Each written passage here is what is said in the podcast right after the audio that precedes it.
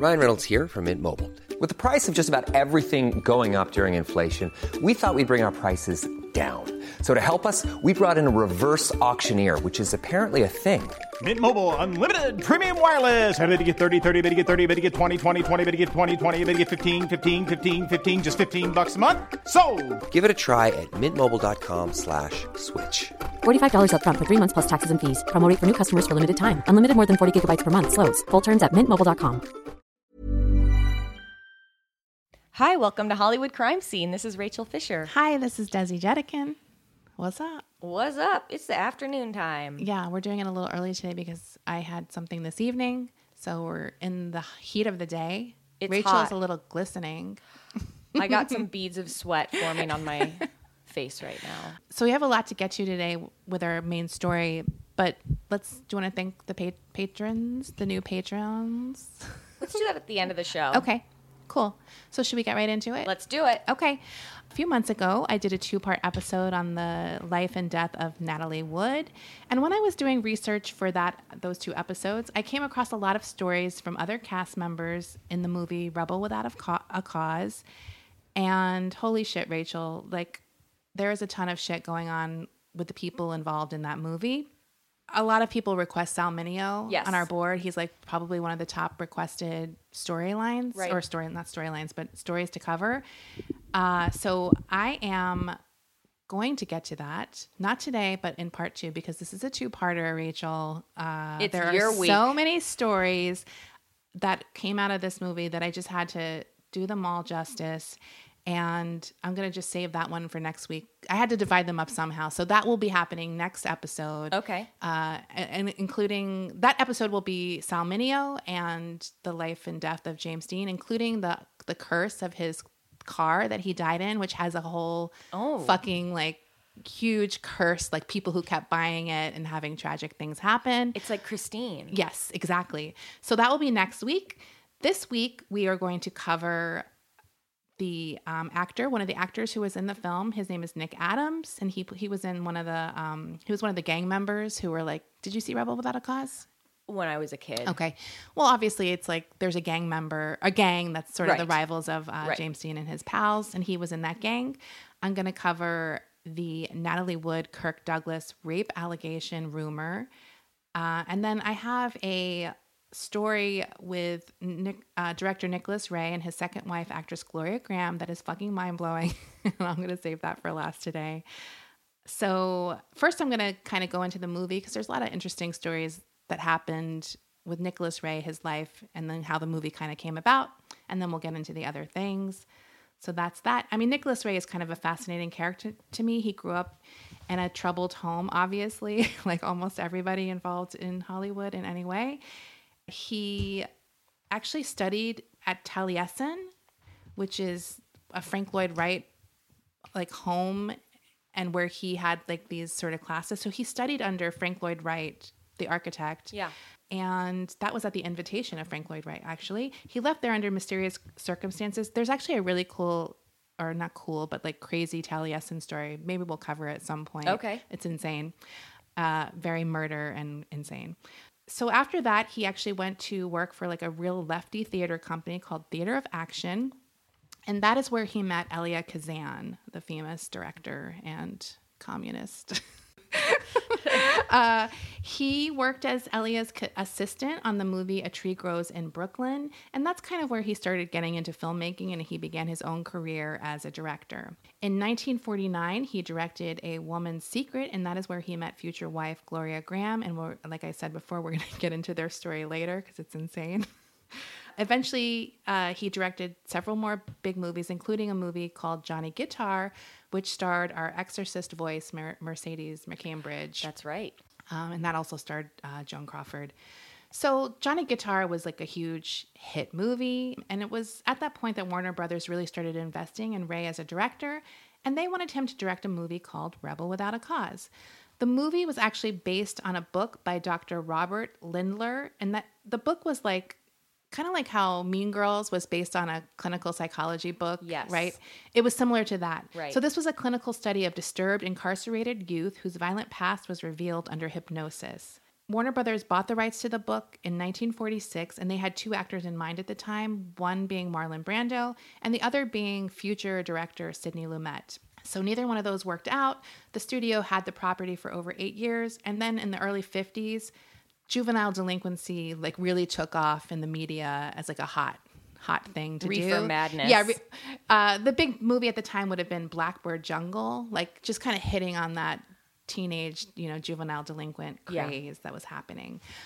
Even though Ray wasn't really interested and he kind of didn't like basing it on that book, he was sort of fascinated uh, by the idea of it. Right. He didn't like the fact that the book focused on psychopaths or like people coming from poor and abusive families.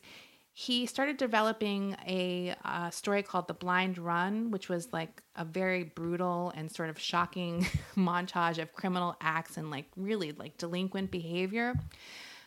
And what he really wanted to do was make it about people like us. Like these weren't kids who were delinquents. These were like suburban youth who got bored and were frustrated and had bad relationships with their, you know, well well off parents, etc. So he finally hooked up with a screenwriter, uh, and they started writing the script that would become uh, Rebel Without a Cause.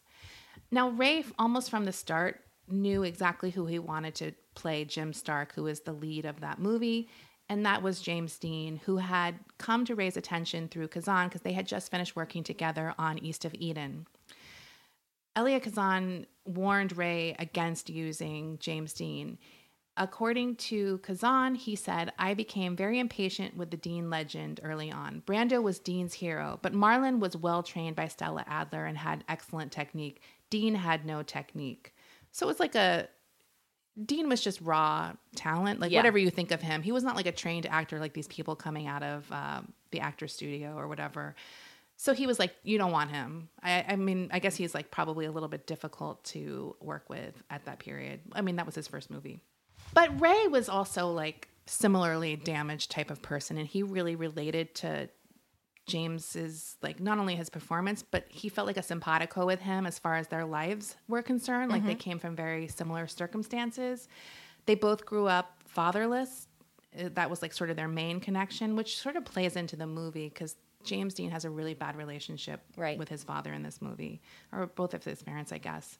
James Dean's father actually kind of even sort of disowned him. His mother died when he was young of ovarian cancer, and he never had respect for James Dean, his acting career, or his success in that. Like he was just like a real cold bastard. Ray told like a crazy story about his father, who, um, and the story was he said during prohibition there was 21 saloons and speakeasies on one street i learned to drive when i was 13 so i could get my father home safely after he had like a nightly round on the speakeasies at the age of 14 i learned of his mistress at the age of 15 i made an unsuccessful pass at her one night my father could not be found Ray actually was only 16 at the time. He finally found him, and his dad was drunk and dying in his mistress's hotel bedroom. He took his father home and nursed him all through the night. And then the next day, he came from home from school, and his dad was dead in the house. so that's like a pretty fucked up Yeah. life, right? So they kind of had this connection that was beyond just like working together Right. um, as adults they were both introverted loners like and they distrusted authority like all of like these similar kind of things that you can imagine come from living a life that they both kind of grew up around. So after he saw the screening of east and eden he pretty much knew that this was the perfect guy to play the lead in his his movie. Warner brothers however was not on board with it and they didn't think it was good for the movie and for dean. They were still trying to push Ray to cast someone along the lines of Robert Wagner, actually, wow. who was married to uh, Natalie Wood, uh, and Tab Hunter, which all seem like insane choices to me, like after the fact. Right. They also, they also wanted, they also thought that Dean should hold out for a better movie because he was coming off this real prestige piece. Yeah. And they thought Rebel was kind of not an important film, that it was just going to be a kind of exploitation, teen, you know what I mean? Yeah. It was going to actually originally be in black and white. So they were not thinking this was going to be a big, big, iconic type movie. Ray actually was so sure that James Dean had to be the lead rebel that he named the character Stark, which was an anagram of Trask, the name of Dean's character in East of Eden. And basically, behind the scenes, uh, Dean said to him, I'm doing this movie. So they were like on board, even Right. if Warner Brothers wasn't initially. So the equally important role of Judy was also being cast. One of the original people that was seen for that role, actually, and that's the Natalie Wood role, by the way, uh, was Jayne Mansfield. Interesting. The original concept of her was that she was a much trashier girl. So he Ray had Mansfield read for the screen test, but it, it just wasn't what either the the studio or him ultimately wanted. And Natalie Wood was desperate for the part. We touched up on this a bit in the first episode of that two-parter. She was 16 at the time, and she was really trying to transition from kid roles to adult roles. So this was definitely a perfect sort of bridge to that. And her mom was really domineering. We've touched on her in the past too, and she didn't want her to do it at all. Um, Gavin Lambert, who wrote a biography on Natalie Wood and was also Ray's assistant at the time, she he had this to say: she was very young, and that was always attractive to Nick. Okay. How quickly did Nick realize that he found her extremely desirable, and how soon did Nick make his move? Well, the interview took place in the first week of February, and by the time she made her first screen test 10 days later, they were lovers. oh, So Nick is fucking an underage girl, pretty much. I mean, not pretty much, exactly, Exactly. much. Uh, so that's kind of a crime, I would say. Yes. Uh, she did get the part. Sorry. Like he did initially think that she wasn't right for the part also because she was such a good girl at the time Yeah. so not only did he cast her but it kind of it kind of informed the role of judy and like what she was in the movie as Right. well uh, she actually at some point got into a an accident on a night out well i think it was right when she was cast and when ray actually went to the hospital checked her, to check on her and she was in the hospital room and the doctor actually called her a juvenile delinquent and she was basically like did you hear that nick i'm a juvenile delinquent like he thinks I'm, he thinks I'm bad. See, bad. perfect for the part. Yeah. As I said, she did get the part, obviously. And uh, at some point, there was only one girl who has shown the capacity to play Judy, and she is Natalie Wood. That's what Ro- Ray wrote to the Warner Brothers when trying to convince them to cast her. And she, like I said, kind of informed the new take on the role. Like she was mysterious, and she just brought a different energy than the trashy girl would have brought, I think. The last big puzzle piece of the movie to be cast was Sal Mineo, and he was sort of, he plays like sort of the guy who looks up to James Dean in the movie. He's just sort of like, you know, worships him. And he has an interesting life. I'll get into that uh, next week more. Uh, there was also rumors, actually, and this rumor was spread by Gore Vidal, that Ray also had an affair with Mineo at the time. And Ray has, I I don't know if it's like confirmed, but people, he's well known to have been bisexual. Yeah. Like, uh, so it's not, I don't know if it's ever been officially confirmed, but it's pretty much known. Uh, actually, Lambert, the guy who wrote the biography of Natalie Wood and was Ray's assistant, said that at some point he did talk to one of Ray's daughters, Nicca, and she was writing a fa- book of her father at the time and wanted to talk to Lambert. And he even said to her that him and Nick were on and off lovers for a while. Speaking of sexuality, Wood's affair with Ray kind of opened her up sexually. Like, I don't know if it was her first lover. I didn't see anything saying that. But she also started having an affair with Dennis Hopper on the set, who was um, in the movie. He played a character named Goon. And he, I think I talked about it in the, the Natalie Wood episode. There was some conflict between Hopper and Nicholas Ray when they realized they were both fucking the star of the movie. I mean, that can't be good, right? No. And and the studio actually told Hopper to cut it out, like at some point, because it was creating too much trauma on the movie. Uh, the script meeting started in March of that year. They they had these script meetings finalizing the script at Chateau Marmont, and the movie started shooting at the famous Griffith Planet Griffith Park Planetarium. I mean, that's probably the most famous scenes in the movie. Uh, and that started March 30th of that year, 1955. From the get go, James Dean was a problem on the movie. He didn't show up and no one knew where he was for like the first few days of shooting. And part of that, people speculate, was because the relationship between him and Nicholas Ray got too intense. Um, he was sort of just starting to come to terms with being really famous, and it, he felt like cla- it was a claustrophobic relationship because Nicholas really had taken it to this next level. So It was, he was he really angsty like his character? Yes, IRL. He was he was angsty. I mean, he was everything. I mean, he's playing these roles. Like I said, he didn't have this technique, but that's who he was. These Right. initial roles that he was playing. I think he's only in three movies: East of Eden, this, and Giant. He kind of plays this character. I mean, Giant, he's a bit older. They like aged him, but whatever. Yeah. So he's this angsty character for sure. Now, I told you initially Warner Brothers thought that this was just like a B movie, Yeah. whatever. It was being filmed in black and white, which was cheaper. At some point, when they started seeing the footage, they realized this was going to be a big deal and they wanted to start reshooting everything that they had shot in color. East of Eden had just been released and they realized that they had a huge fucking star on their hands. Right. He was getting 400 fan letters a week already, like just initially from the start. Well, he's Um, super hot. yeah, he's super hot. And it's just, this movie is like perfect for that audience who was his fan base, like teenagers. Totally. Now, it was when the movie went into color that the costume department was instructed to buy something for him that would work in color. And that's when they bought the red windbreaker that he's wearing and all of the iconic images Yeah. and posters from that movie that basically became a symbol for that movie. I mean, that jacket's pretty famous. I thought that was kind of interesting that it wasn't even that until they started to shoot the movie in color. I mean, the whole set was, like I said before, volatile. The mom, the character of the Jim's mom, was said to be based on Natalie's controlling and shrewish mom. So it's just like a like, like a bunch of shit going on in this movie. Everyone's like an emotional wreck on it. So it finally ended shooting on May 26, 1955. That was 11 days behind schedule. And the final night, they all went to uh, Googie's, which was like a 50s style diner where they were hanging out a lot when they were shooting the movie.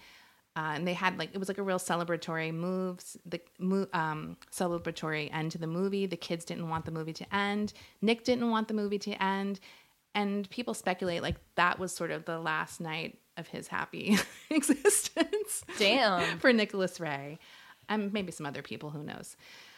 Uh, he basically knew he had an important work on his hand, that it was more than even what Warner Brothers thought. It had like a social message that he was trying to um, portray. Um, and he was really pushing Warner to give him like editorial control and just really wanted to make the movie he wanted to make, basically. One week before the movie is released on September 30th, 1955, James Dean died in the car car crash that took his life or yeah obviously that's how he died in that car crash that we all know about so he died one week before the movie opened Damn. i mean that's insane I didn't know that. I mean, I knew he died in a car crash. Let's just be clear here. yeah yeah yeah I didn't know he died a week before. you didn't know that he died in a car crash that took his life No, does he? I didn't know he died right before the movie came out. Right. Yeah, that was crazy. The other sad aspect to it, uh, and I'm going to get more into this in next week's episode when I talk to him. I talk about him. We're doing a séance. Yes. To contact. We're James. talking to him. So, I mean, tell all your friends. James Dean and Nicholas Ray, by that end of the movie, they were like brothers. Like all of the angst that James Dean had Yeah. at the beginning was gone. And they were planning on uh, creating a production company together. So when he died, it took like a really large part of Nick's dream Yeah. away as well. A coworker described it as being like De Niro and Scorsese. Like if De Niro had died really young, we would have no Raging Bull, no Goodfellas, like Goodfellas, all of those uh, movies. So it was sort of like losing that for Nicholas Ray, like that kind of relationship that was going to create all this. He was his muse. Exactly. And then Ray, his life is really interesting. I'm not going to go into it a lot, but he pretty much fell into a life of unemployment eventually. He actually ended up having a heart attack on the set of a movie starring Charlton Heston. And people speculate that was because he was taking meth, which at that time was a cure for alcoholism, that people thought was a cure for alcoholism. Have you heard of that? Uh, no, but they did experiment with LSD in the 50s to try and cure alcoholism. Oh, okay. Didn't work. Well, I'm just you telling I'm- you what I I- saw. I believe it. yeah, because I, it. feel like there's probably whatever, like speed. Maybe they thought if they could get them up. Or, I don't know. It's Yeah. crazy. He also was a huge gambler, so he went into a ton of uh, gambling debt. Um, and that's all I'm going to talk about with him today. Now I'm going to get into the rape rumor between Natalie Wood and Kirk Douglas because it happens. It's basically this springboards off the fact that she did have this affair with Nicholas Ray. It, according to some people, it gave this idea that she'll do anything to get a part. kind of that mentality. So people speculate that men started trying to take advantage of that fact. I mean, obviously she's a star. She was a star at the time. It's Right. not like she was sleeping to get her big break. But anyways, we all know women But she had treated. a but she had a reputation. She had a bit of a reputation now because of that affair. I think the rumors of this kind of first started coming forward after she died in 1981, although the rumors about this rape had been kind of under the radar since the 1950s. Most of the time, it was sort of like a major actor at the time. They never put a name to it. Uh, and she refused to reveal the name of the person involved throughout her whole life. In 2011, a book came out about the life of the actress, and it was then that it was first sort of speculated that the abuser had been Kirk Douglas. A year after that, in 2012, there's a blog, I think we've talked about it before, called Crazy Days and Crazy Nights. Yes. And it's like a Hollywood blind item kind of blog. A, an anonymous user on that blog stated that Douglas, while drunk, drunk, had raped her when she was just 18 years old, and that she didn't call him out or report him at the time because he was a huge money machine and like you know i mean it's the same thing that's happening now. People are afraid to and i'm sure studios are protecting them and other powerful people are protecting them so it's whatever hard to uh, a lot of most people don't report rape even when it's not a famous exactly. person. exactly. So here's what happened on the blog basically because there's like another twist to this story that's insane. There was a mysterious longtime commenter on crazy days and crazy nights and his name was him with like four m's. Him. Uh, he at one point he was posting a lot of things on the blog. At one point he posted a blind item about a longtime actor who was sleeping with underage women abusing women and forcing them to get abortions if you don't know the blog, a lot of people start trying to guess within the comments. Right. So this person that people guessed, and it seems like it might be the person was Ryan O'Neal. Now, after that sort of incident happened, uh, he came back and started making the claims about the Kirk Douglas Natalie Wood rape story. So let me get this straight. This guy, him, posted about what people think is Ryan O'Neal, just being an abusive, teenage fucking, abortion Right. forcing asshole. So this guy then goes on to talk about the Natalie Wood, Kirk Douglas rape rape thing. And this is where that or- originated. Kirk Douglas's name originated from this blog. I think it originated in the book, but it was sort of the there was no verification of it from that book. Okay. So this guy now is talking about it on this anonym anonymously on this blog. Okay. Uh, as I said before, the rumors had been around for years, um, but him had a lot of credibility on this crazy days and crazy nights blog. So it wasn't just like any old loser was doing it. He had a lot of detail in his story. And the other thing that kind of made people believe him more is that people started spreading rumors separately about who him was in real life. And it and who him was in real life, and this is not confirmed, but everyone thinks it is, is Robert Downey Jr. No way. yes. Wow. Okay. So think of that when I'm telling you all of this stuff. So he lays out in three very long paces, um, postings about this Kirk Douglas Natalie Wood story. It begins with him introducing uh, an introduction of describing Wood in all of her kind of history, how she wanted edgier roles and da da da da, how she had the affair with the older director, and that other actors, like I said before, thought she would sleep with anyone for a part. And one such actor was Kirk Douglas, and he went beyond trying to barter for sex for in order for her to get a role. Uh, he raped her basically. So here's his story, and I'm just gonna read it because I can't. I'm just going to quote it because it's crazy. So one day she was invited to meet with this movie star about an upcoming role. The man was legend already and was very powerful. Thinking she herself was powerful and savvy, she accepted the invite. In his hotel room, she never saw it coming. Without even discussing the film, this actor, drunk already, began making a pass at her. She politely declined and excused herself. He wouldn't have it. He literally threw her down, slapped the hell out of her, and ripped her clothes off. He shouted obscenities at her and continually punched and held her arms so tight he left scars and bruises. He raped her repeatedly, spitting on her, and did permanent damage to her body.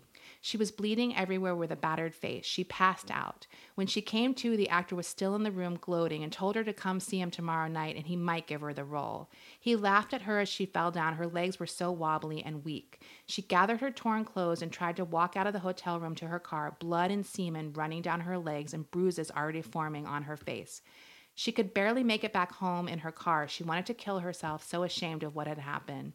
The damage to her psyche was permanent and haunted her forever. Her mom said she must have made the actor mad and offended him.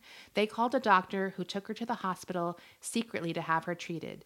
The studio knew and did nothing. After all, the star actor was a money machine. She grew into an amazing woman with a legendary career, but she never forgot or forgave and never got over what happened. She never named the actor publicly, but her friends and family knew the truth. Even after marriage and kids, if she saw the actor anywhere, she would almost convulse and cry. And worst of all, Hollywood and the world continued to honor him, pay him, and treat him like a king.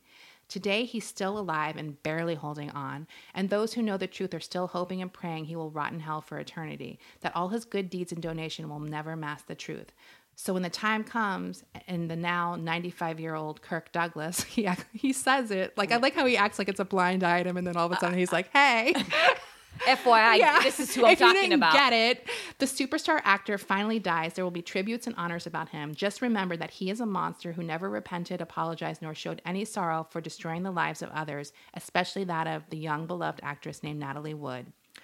I worked with Natalie's daughter on a film in the late 90s. Like her mother, Natasha is an amazing woman, an amazing actress who's a great person in every way.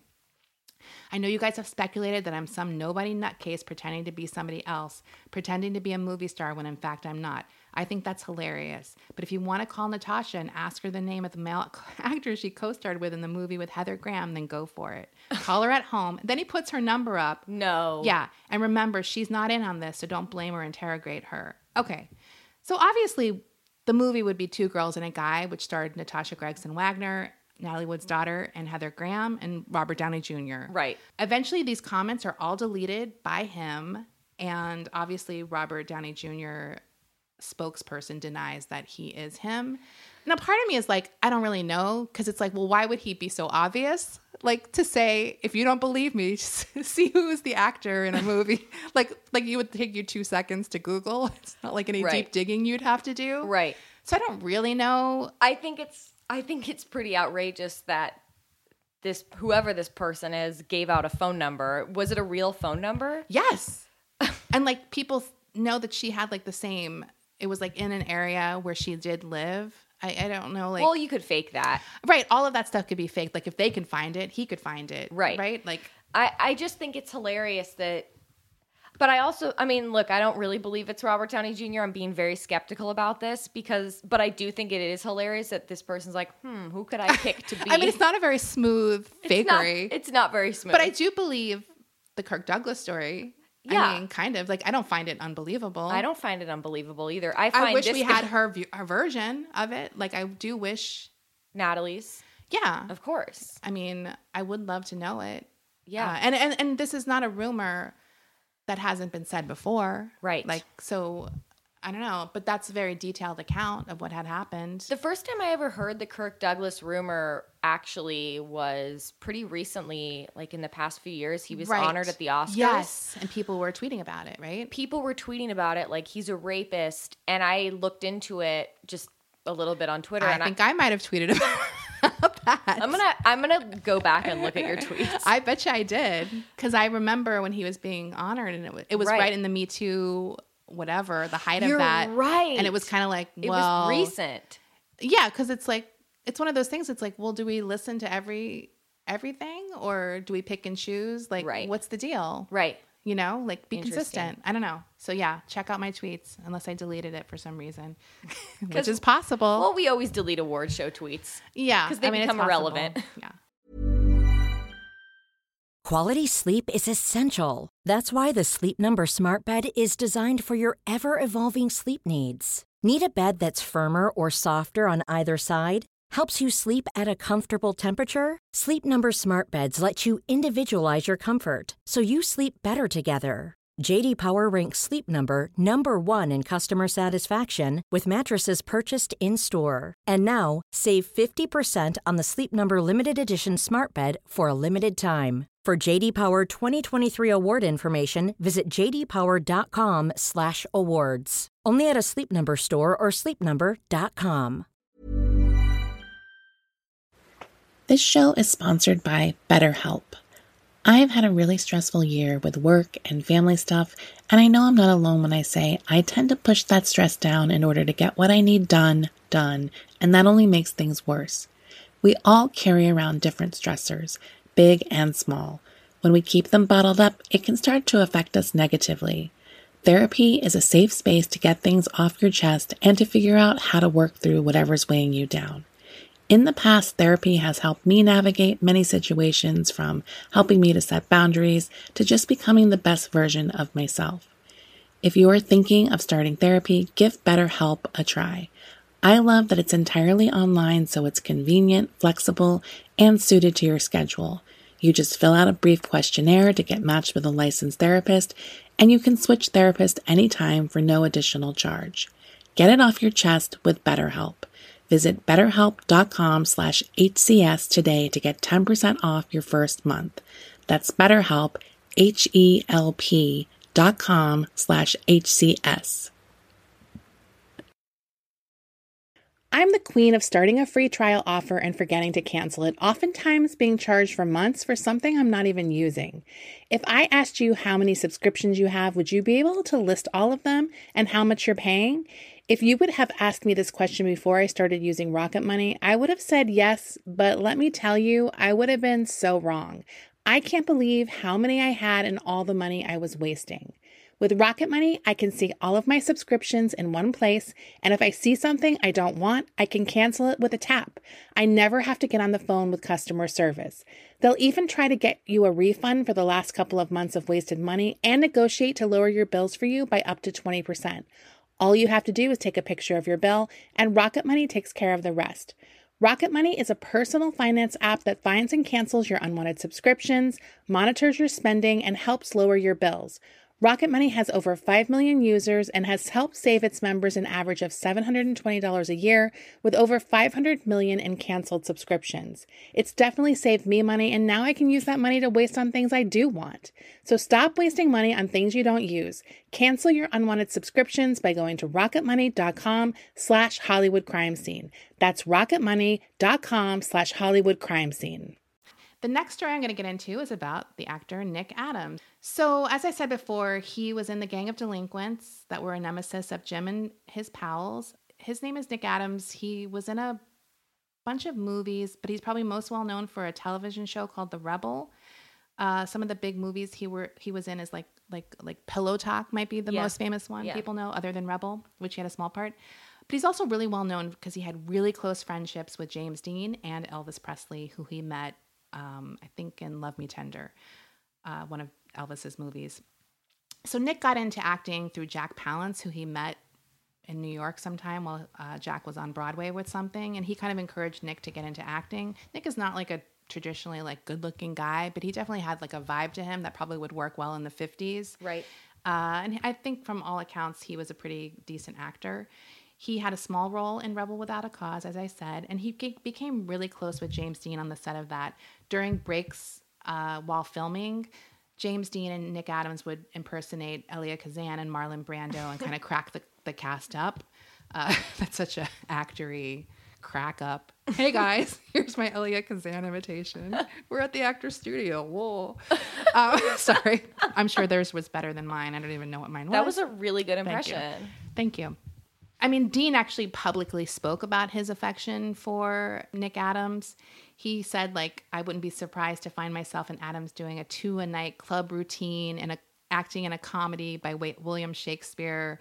When production wrapped, he talked about how Natalie Wood and Nick and Sal Mineo were no longer just his coworkers, they were close friends and about the only friends he had in the town and he wanted to work with them. So he like really liked Nick Adams.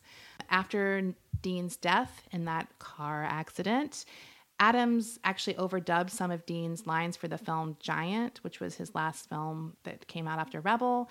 And he also dated Natalie Wood at some point as well. Adams was like a bit of a hustler. He did try to capitalize on Dean's fame and his relationship with Dean through some kind of like a few publicity stunts. He like he claimed to be stalked by a crazed female Dean fan. Uh, he allowed himself to be photographed at Dean's grave in like a reflective pose. Sorry, holding flowers. It's like very more like maybe that's where Morrissey got the idea for the suede head video. Okay, Wow. shout out to all my my goth fans. so he was like doing kind of this stuff, like really playing up that. Yeah. Because he kind of was like not that famous, so it was like Yeah. he was using it to get get what he wanted. Well, I just looked at a picture of him. There's even a picture of him wearing this like bright red jacket. Right. He's trying to go for that. Like, hey, you know, do you guys need a new new icon? available. I'm available if you wanted to fuck James Dean, and here I am. He also kind of got into fast cars, so he really like upped like, hey, I'm a delinquent too kind Yeah. of thing. Like I said before, he kind of started working a bit more. He was in the movie adaptation of the of Picnic. Uh, that was his like big first really big role. And then he, like I said before, was in Love Me Tender in 1956 with Elvis Presley. And they developed a close friendship also. Partially that was because Presley was obsessed with James Dean. And so he had this person who really knew James Dean Yeah. that he could kind of like have that kind of connection to the guy he really idolized. At the time, Elvis was in Hollywood, and his um, notoriously controlling manager, Colonel Tom Parker, didn't like that Elvis ha- would have this other influence because he really tried to keep a tight rein in on Elvis. Mm-hmm. Other people didn't like Colonel Parker, and he was kind of using Nick Adams to keep Elvis in line. So Elvis, I mean, Colonel Parker and Nick Adams had like a little agreement that Nick would kind of keep his eye and watch out for Colonel Parker's interest. So he's not really Elvis's friend. He's just kind of taking what he can get wherever he can get it Totally. other people in Elvis's life did not like Nick Adams. They saw him as like who what he was basically a brash struggling actor scheming to kind of further his own career by his relationships to these more famous people. One of the a writer who wrote a book on Elvis described it as this way. Uh, sorry, sorry, described it this way.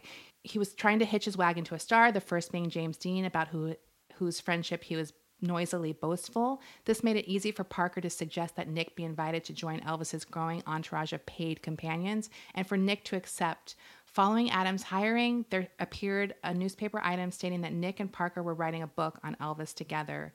Of all of Elvis's new friends, Nick Adams, by background and temperament, the most insecure, was also his closest. So he really became close to Elvis, which is kind of sad because that closeness was really felt by Elvis and not Nick Adams. Like, Yeah. I mean, I'm sure Nick Adams liked Elvis. There was another girlfriend in Elvis's life at the time. Her name was June Juanico, and she also complained about their complete their close relationship. And Elvis's mother also thought that Adams was a pushy little fellow, as she she described him. As with Dean, Adams also really tried to capitalize on his association with Presley. He published an account of their friendship in May of 1957 in like a fan magazine. After um, Elvis's mother died in 1958, Parker wrote in a letter Nicky Adams came out to be with Elvis last week, which was so very kind of him to be there with his friend. So even Parker is kind of giving him publicity in this quid pro quo kind of arrangement they had. Is he doing movies at or just hanging around? No, he's kind of doing movies, but he's not like a super in demand actor. Right. So, yeah, it's kind of simultaneously. He's just kind of befriending Elvis, trying to get a boost for his career. He does eventually, after Nick dies, his daughter does publish like accounts that he wrote at the time of his friendship with him called The Rebel and the King. Uh, that was written in 1956 and then published in 2012 by his daughter. So that's like 45 years later. Yeah. So he does eventually pay off in that career, but he's not there to see it. In 1959, as I mentioned before, he is cast in this TV series called The Rebel, and that's a pretty big TV series at the time. He also was nominated for an Academy Award for Best Supporting Actor in a movie called Twilight of the the Honor, and he plays a murder suspect in that. I've never seen it and don't know it. So he wasn't like unsuccessful. Right. He just wasn't a huge star. Now, in 1959, he marries a woman named Carol Nugent, who was uh, an extra or something on The Rebel. They have kids, and they have a really fucked up, tumultuous marriage. Like, they're literally on and off again a million times. He goes on a show called The Les Crane Show, which is a talk show at the time. uh, in 1965 and basically announces he's leaving his wife on live TV without telling her. What? And she's completely clueless. Yeah. This is sort of the begin of his tragic free fall, by the way. That is the worst way to Uh, break up with yeah. someone. They get back together, by the way, after that. No, Uh, absolutely not. yeah. Absolutely not. Um, but then they separate again. Their divorce proceedings are a nightmare. He gets custody of the kids. They get reconciled again. Then they go back to divorce court. I mean, it's just back and forth. They're suing each other for defamation. Uh, like the, he, according to her, uh, beat him, beat her during their marriage, and choked her, and struck her, and threatened to kill her. Like, I mean, it's just a nightmare. This is sort of like where his life starts sort of unraveling apart, at least personally. On the night of February 7th, 1968, a lawyer and a friend of his who happens to be an LAPD officer go to the actor's house when he doesn't show up for a dinner appointment. They see a light on inside and his car is in the garage. They broke through a window and they discover Adams in his upstairs bedroom, slumped over, dead against a wall. He's 36 years old, by the way. Thomas Noguchi, our favorite Right. medical examiner, Right. does the autopsy and finds that he had paraldehyde, paraldehyde, which is a sedative, and other drugs in his bodies that, I mean, at a, at a quantity enough to cause almost instant unconsciousness. The death certificate lists paraldehyde, paraldehyde and promazine intoxication as the immediate cause of death, along with a notation accident, suicide, undetermined. With a question mark. There's no question mark, but I'm adding it because Okay. they don't really know. During the 1960s, drug interaction warnings weren't as big a deal as they are now. Like people, People know. were I mean, they're still alcohol. bad, but people don't even know. People didn't even have anything. Like Right. like don't do this and that together. I mean, obviously that's happened now where we do have them, and it's still dangerous. Though. Totally. people still are fucking up uh, and accidentally dying of drug overdoses because they don't know. Because of this sort of uncertain death, like people don't really have an official cause. There's no suicide note. Clearly, it could just be an accidental drug overdose. Like, Right. but it's just one of these unsolved Hollywood mysteries that people have been speculating about ever since it happened, pretty much. And the the big sort of speculation that's sort of the most out there is that he was murdered because he was planning to write a tell-all book revealing all of his sexual secrets throughout Hollywood. Some of the reasons people are speculating that that might be the case is because they claim that there was no trace of this drug, paraldehyde, which by the way was a sedative that was given to alcoholics at the time to also help them treat their alcoholic alcoholism. There was never any of that found in his home. So like he It had it in his system, but there was no vial of it or whatever. He wasn't taking it. Right. Now, his brother at the time was a doctor, and he said that he prescribed the sedative to him. So, I mean, it's just like these kind of things where people are looking for these, like, wait a minute, why wasn't this bottle here? Like, but you don't really know how he had it. He could have had it in a baggie. He could have thrown the bottle out a long Right. time ago. Like, there's lots of reasons why that could be, but that's like one of the prime reasons people think that something else might have happened. His children have kind of gone along with it over the years, That he was murdered. Yes, like they've gone back and forth too, I think. But the other thing is he didn't have any alcohol in his blood at the time of the autopsy. So they're like the speculation that he died because of a combo isn't also the the truth. As I said before, people speculate the murder because of this tell-all book, right? Yeah. So this is very similar to um, Christa Helm, right? Right. Well, there, there's a reason. It's not just sex. It's that the people he had those close friendships with, James Dean and Elvis Presley, he had sexual relationships with. One of the biggest, one of the sort of earliest published accounts that this was what happened or that he was having these affairs with sort of the biggest male stars in Hollywood was written by gossip columnist Rona Barrett in her 1974 autobiography. She didn't say that he was homosexual or bisexual, but she said that uh, Adams had told her and a, like a, a lot of other people who were in the room at the time that because he wasn't making it, because no one in Hollywood's upper like the power levels would accept him, that he had to do these things to kind of make it in the world of Hollywood, whatever, like have these kind To of stick relationships. around. I mean, there's other people who have said similar things that he would put the make on these really prominent actors, including some other people that I've never heard of, and Anthony Perkins, who I have heard of, and James Dean, and that like he was like basically considered someone who was I don't know if this is like a thing gay for pay. Like he was not gay, but he he could manage it to kind of get ahead in his career. So I don't know that he was bisexual. I mean, you would know more on this topic than I I do. I think if this gossip is true, it sounds like he's like opportunistically Right. willing to have sex Right. with men. Yeah. So I mean, he and he did have this reputation as being a hustler and a Hollywood. Whatever. It doesn't mean that he's not straight. I, I have no. I don't really care. Yeah, I don't personally. give a It shit. doesn't matter to me. But that's like the back and forth. Uh, I am interested if that's what he was doing, and that could have led to his murder, though. Right. I mean, as we both know at the time, you couldn't be gay in Hollywood. No. So these people are set up on dates with actresses, usually like beards or whatever you want to call them, and it's usually like promotional for both of them. Right. Like we're gonna hook these two up. So Uh, no one suspects. Right. I mean, James Dean, I think, is pretty well known to be bisexual. Yes. Like, I don't think that's a, a question. So, and and Nick did kind of do these dating things with like Natalie Wood, like I said before, and some other sort of lesser known actresses who might have been up and comers at the time but aren't really famous now. There's no evidence that any of those rumors are true either. It's just Um, speculation. It's speculation, and people have even speculated, even if he wrote stuff like that in the book, it could just be him trying to capitalize on the more famous people again. So even if he says in his book, I, I fucked fucked James him," Dean, right. it's not necessarily true either. He just might not even care about how it affects his reputation. What we are, what we know for sure is that he died tragically young, Yeah. uh, and of a drug overdose. So the Who knows? speculation is what happened, and, and there's no. I mean, it seems pretty clear to me that it was just an accidental drug overdose. Right. I mean, that would be my guess. But I am interested if he was like in relationships with these guys. That's kind of an interesting, along the lines of Scotty Bowers type story, Right. um, because especially with Elvis, that's not something I've ever heard before. I've never heard about Elvis having any affairs with men before. No, I haven't either. Just teenagers. That's right. Priscilla was like what 14 when they got right. together. Yeah. So wild. Okay.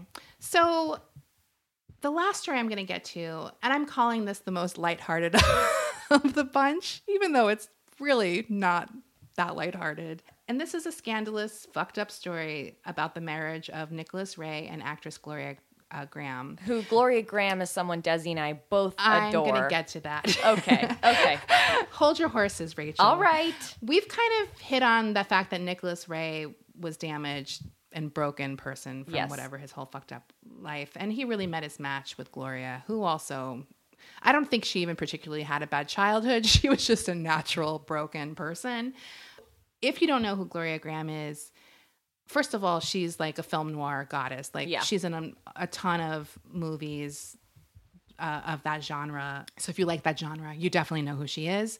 Uh, pro- uh, across the board, famous probably. She is best known as Violet Bick, the town tramp from It's a Wonderful Life, and an early childhood hero of mine and, And mine. Rachel's.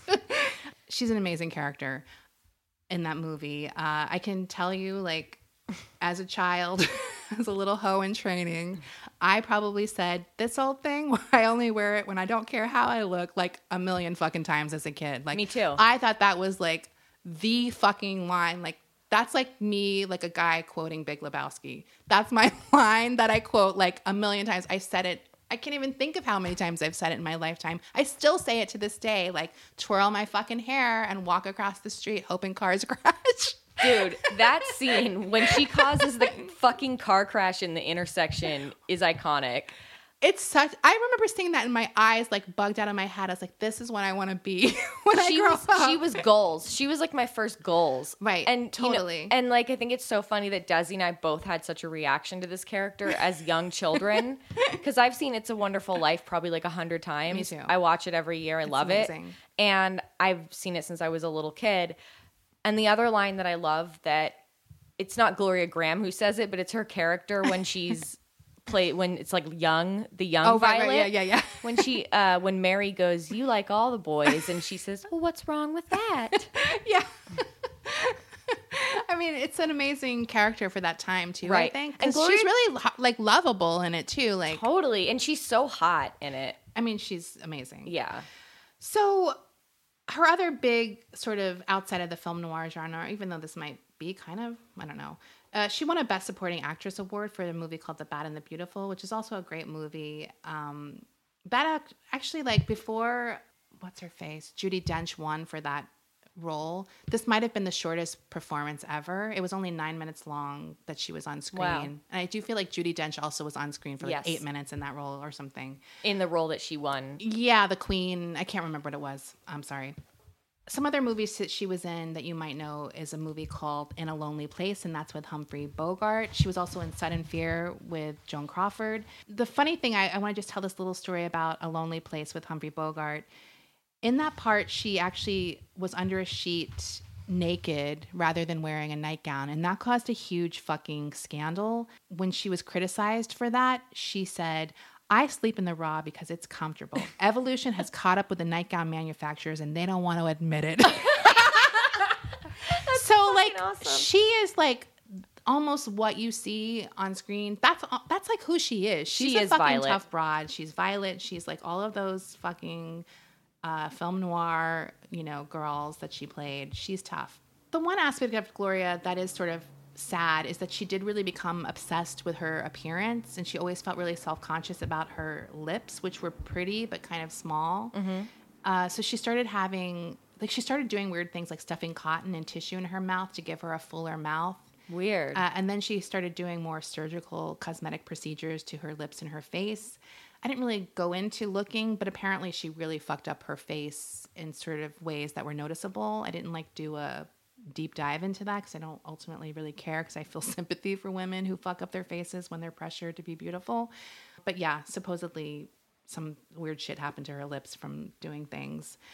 Gloria was married four times and had four children. Her first marriage was to an actor named Stanley Clements. They divorced in June 1948, and the day after her divorce from Clements was finalized, she married director Nicholas Ray. As I mentioned earlier, they had met on the film, which was his second film called A Woman's Secret. They married in Las Vegas at the El Rancho Vegas Hotel, and Ray seemed almost instantly to regret this marriage. Grahame was pregnant at the time. I think she was like about five months pregnant already. So there or four months pregnant. So her son Timothy was born like five months after Yeah. they were married. Like a classic marriage that is definitely gonna last. No, well, you know what? My grandma and grandpa got married in Vegas in the 50s. was she pregnant? My grandma had my dad before she married my grandpa. Okay. And then they got married in the 50s and they're still together. Okay. So Yeah. it can happen, It- guys. I'm just saying, it's like the one instance Vegas wedding I've heard of is my grandparents. I don't necessarily think the. Vegas thing is my thing. I think when you get married because the person is pregnant, that's usually like if you're not already in love and Right. you're just doing it to be a good person. Right. Oh, your cat's like scratching me, I'm She's afraid. not allowed to be in here. um, I'm gonna keep going while Rachel gets her cat off of me. These are the moments you guys love. Romy, Romy's not allowed to be in the studio while we're recording, and she snuck in. She's a little bitch. Yeah. So on his wedding night, at the game gaming tables that night, Ray basically tries to lose all the money he has. and this is what he says about it.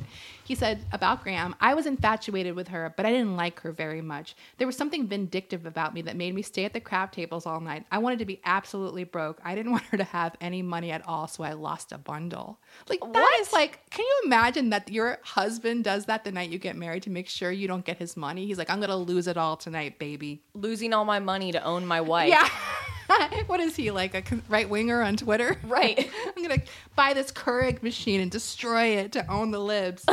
um, so Gloria is obviously pretty cool and probably difficult in a way, like any great woman is.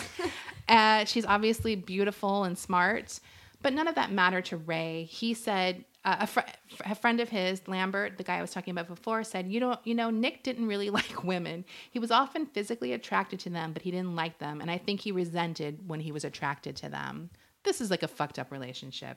So, as I said before, they had a son together named Timothy, and after several separations and recon- reconciliations, Grahame and Ray will eventually divorce in 1952. And you might be asking, Rachel, what was what was it that led to their final breakup? What Are you asking it? that, I'm Rachel? at- Desi, what was it that led I'm led? glad that you asked, Rachel. Okay. Well, let me ask the question. Desi, what was it that led to their final breakup? Okay, Rachel, here you go. As as much of a fucked up asshole as Ray was to Grahame at the beginning of their marriage, Grahame really took it to the next level When they were getting divorced? when they were about she uh, she she did the one up of all one up times. So what led to the skids in June of 1951? Ray came home early to their Malibu home and walked into his bedroom to find his wife Gloria Grahame in bed with his 13 year old son from his first marriage named Tony. What? Excuse me? you heard me right, Rachel. he had just returned from military school and basically lost his virginity to his stepmom. That's fucked up. Dude, that's fucked up. Like, how did I just learn this like recently when I started researching? This is like an episode of SVU. I mean, it's insane. And Rachel, you better hold your fucking horses because it gets more insane. Holy shit. So this director, biopic director named Paul Mc- McGeehan, McGeegan, he said uh, it was the kind of thing Gloria Grahame, the actress, would have done in her movies. I don't even know if she's that fucked up in her movies. So Rachel, when I told you to hold your horses, here's why. Because she fucked a literal horse? Yes. She she uh Catherine the Great no. Uh nine years later, she married her stepson. No. And they had two children together. I'm going to vomit. that is so gross. Isn't that insane?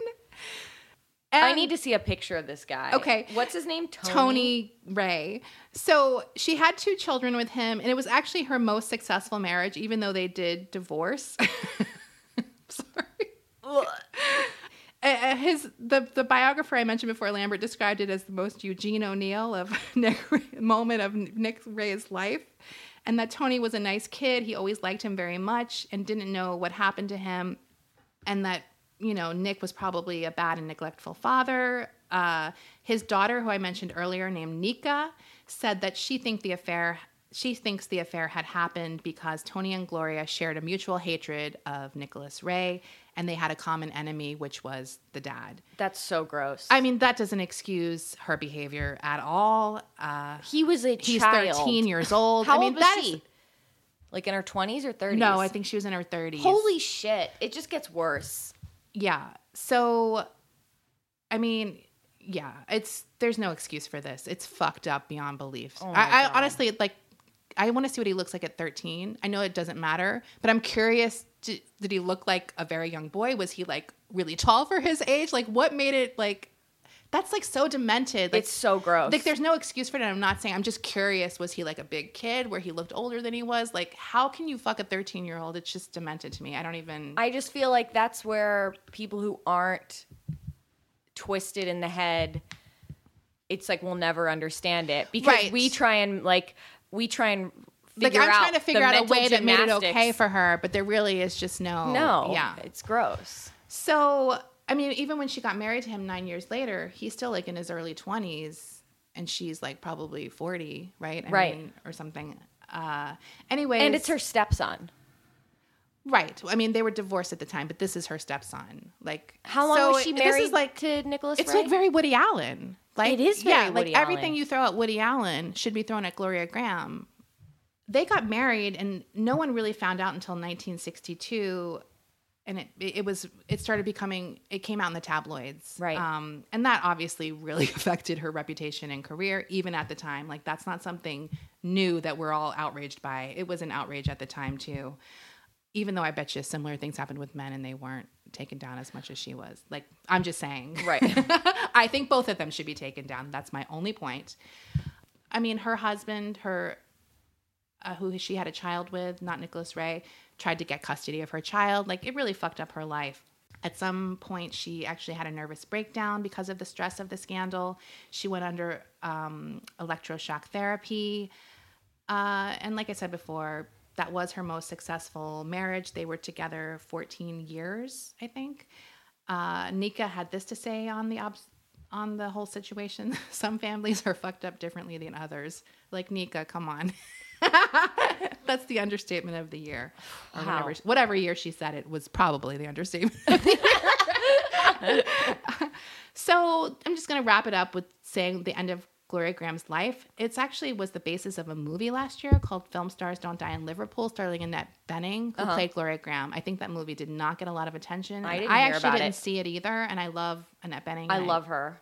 So in 1974, Grahame was diagnosed with breast cancer. She underwent radiation and she really did a lot to sort of, you know, change her lifestyle. She changed her diet, stopped smoking, stopped drinking alcohol, and was doing homeopathic remedies, like whatever she could do. She did go into remission, but in 1980, the cancer returned and she had a hard time uh, accepting her diagnosis. At the time, she was in London doing some acting work in a play, and she uh, met a man named Peter Turner, who was 30 years younger than her, and they developed a relationship that's basically what this movie is based on. When she found out she was basically terminally ill, she didn't want to tell her kids. She didn't want to like bother anybody, and she was going to stay in London. She actually moved into his mom's house in Liverpool. she like went to his her lover's mom's house to die basically Wow. in autumn of 1981 uh, after the doctor told her that her tumor was in her abdomen was the size of a football like i mean it's insanely large he, she begged him not to tell his kids but he did eventually and she did return home to new york on october 5th 1981 and she was admitted to a hospital in new york city where she died basically a few hours after being admitted Right. she was 57 years old so her kids did get to see her one last time. Now, one last quote of Gloria Grahame's that I'm going to say. Uh, after she got busted for marrying her stepson, who she slept with when he was 13, she had this to say I married Nicholas Ray, the director. People yawned. Later on, I married his son, and from the press's reaction, you'd have thought I was committing incest or robbing the cradle. It's like, Literally, you were doing that. Literally, you like- were doing that. I mean, the absolute balls on that woman is insane to me. It's Mm. like, well, maybe technically What level of gaslighting is that? that's like next level. Like, I don't even know. Like, she's separating two separate events. Like, if she had never had the affair with the stepson and she married him later, yeah, it would have been weird. Right. But it wouldn't have been a criminal act. Like, Right. you slept with a 13 year old sister. Like, do you know what I mean? Like, yeah. That's that. And like I said, next week we will get into the deaths of Sal Mineo and James Dean and the curse of the Spider 1955 Porsche that he died in. So that was a lot. I'm very excited for next week. This was a great episode. There was a pack. You packed in a lot, Des. Dude, I fucking was stressed out today. Desi's been getting it all finished. busy this week. Yeah, Holy shit! so I had a lot to get through. This is a- why it took me so long to get to this episode. I was like, shit, there's another thing. Like, how am I going to do this? Right, right. Um, but yeah, So we do have patrons I want to thank from this past week. If you'd like to become a patron of our show, you can do that at patreon.com slash Hollywood Crime Scene. We have bonus content available there. We have like probably like 50 episodes at least. right. And we're working on some new perks. So definitely come back and check that out. we are what- working on a, up to. on a really exciting $10 perk right now. So, but for $5 a month, you can get access to all of our weekly bonus episodes. Like I said before, we have like probably 50 episodes that are already up there right now. So if you Want to binge? yeah, if you contribute today, you could just binge all of them. I don't know how long it'll take, but you could do it. So this week we had Brooke, Richard, Tamara, Brandy, Morgan, Kyle, Sally, John, Fitter, and that's it. Cool. Thank, you guys. so much. And then definitely check out our Facebook group Yes. where it's uh, very active and we're there a lot. So you can chat with us and tell us your ideas for shows. And it's mostly, I think, 100% all cool people. Yeah. We don't have any problems so far. No, we had we had someone who was spamming right. yesterday, And I got rid of him really quickly. right. Uh, so, and then also go to HollywoodCrimeScene.com and check out the merch we have. Right. And we're working on some other ideas for that as well. Right. Uh, that people are asking for. So we'll see what we can do. But yeah. Cool. That's that. Thank Thanks, you guys. guys. Bye. Bye. Ever catch yourself eating the same flavorless dinner three days in a row? Dreaming of something better? Well, HelloFresh is your guilt-free dream come true, baby. It's me, Keke Palmer. Let's wake up those taste buds with hot, juicy pecan-crusted chicken or garlic butter shrimp scampi. Mm. Hello Fresh. Stop dreaming of all the delicious possibilities and dig in at HelloFresh.com. Let's get this dinner party started.